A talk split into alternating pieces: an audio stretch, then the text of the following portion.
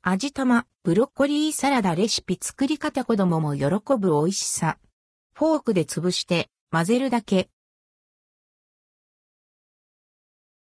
卵サラダの卵を味玉にすると美味しさアップ。簡単レシピ、味玉、ブロッコリーサラダをご紹介します。これなら、ブロッコリーが苦手なお子さんもパクパク食べられちゃうかも味玉、ブロッコリーサラダレシピ。材料卵4個麺つゆ 100cc ブロッコリー1房ツナ缶1缶マヨネーズ、大さじ3ブラックペッパー少々。作り方お好みの硬さでゆで卵を作り、殻を剥いたら、麺つゆと一緒に保存用袋やタッパーへ入れて、半日ほどつけておきます。ブロッコリーは茹でておきましょう。ボウルに味玉を入れ、フォークで粗く潰します。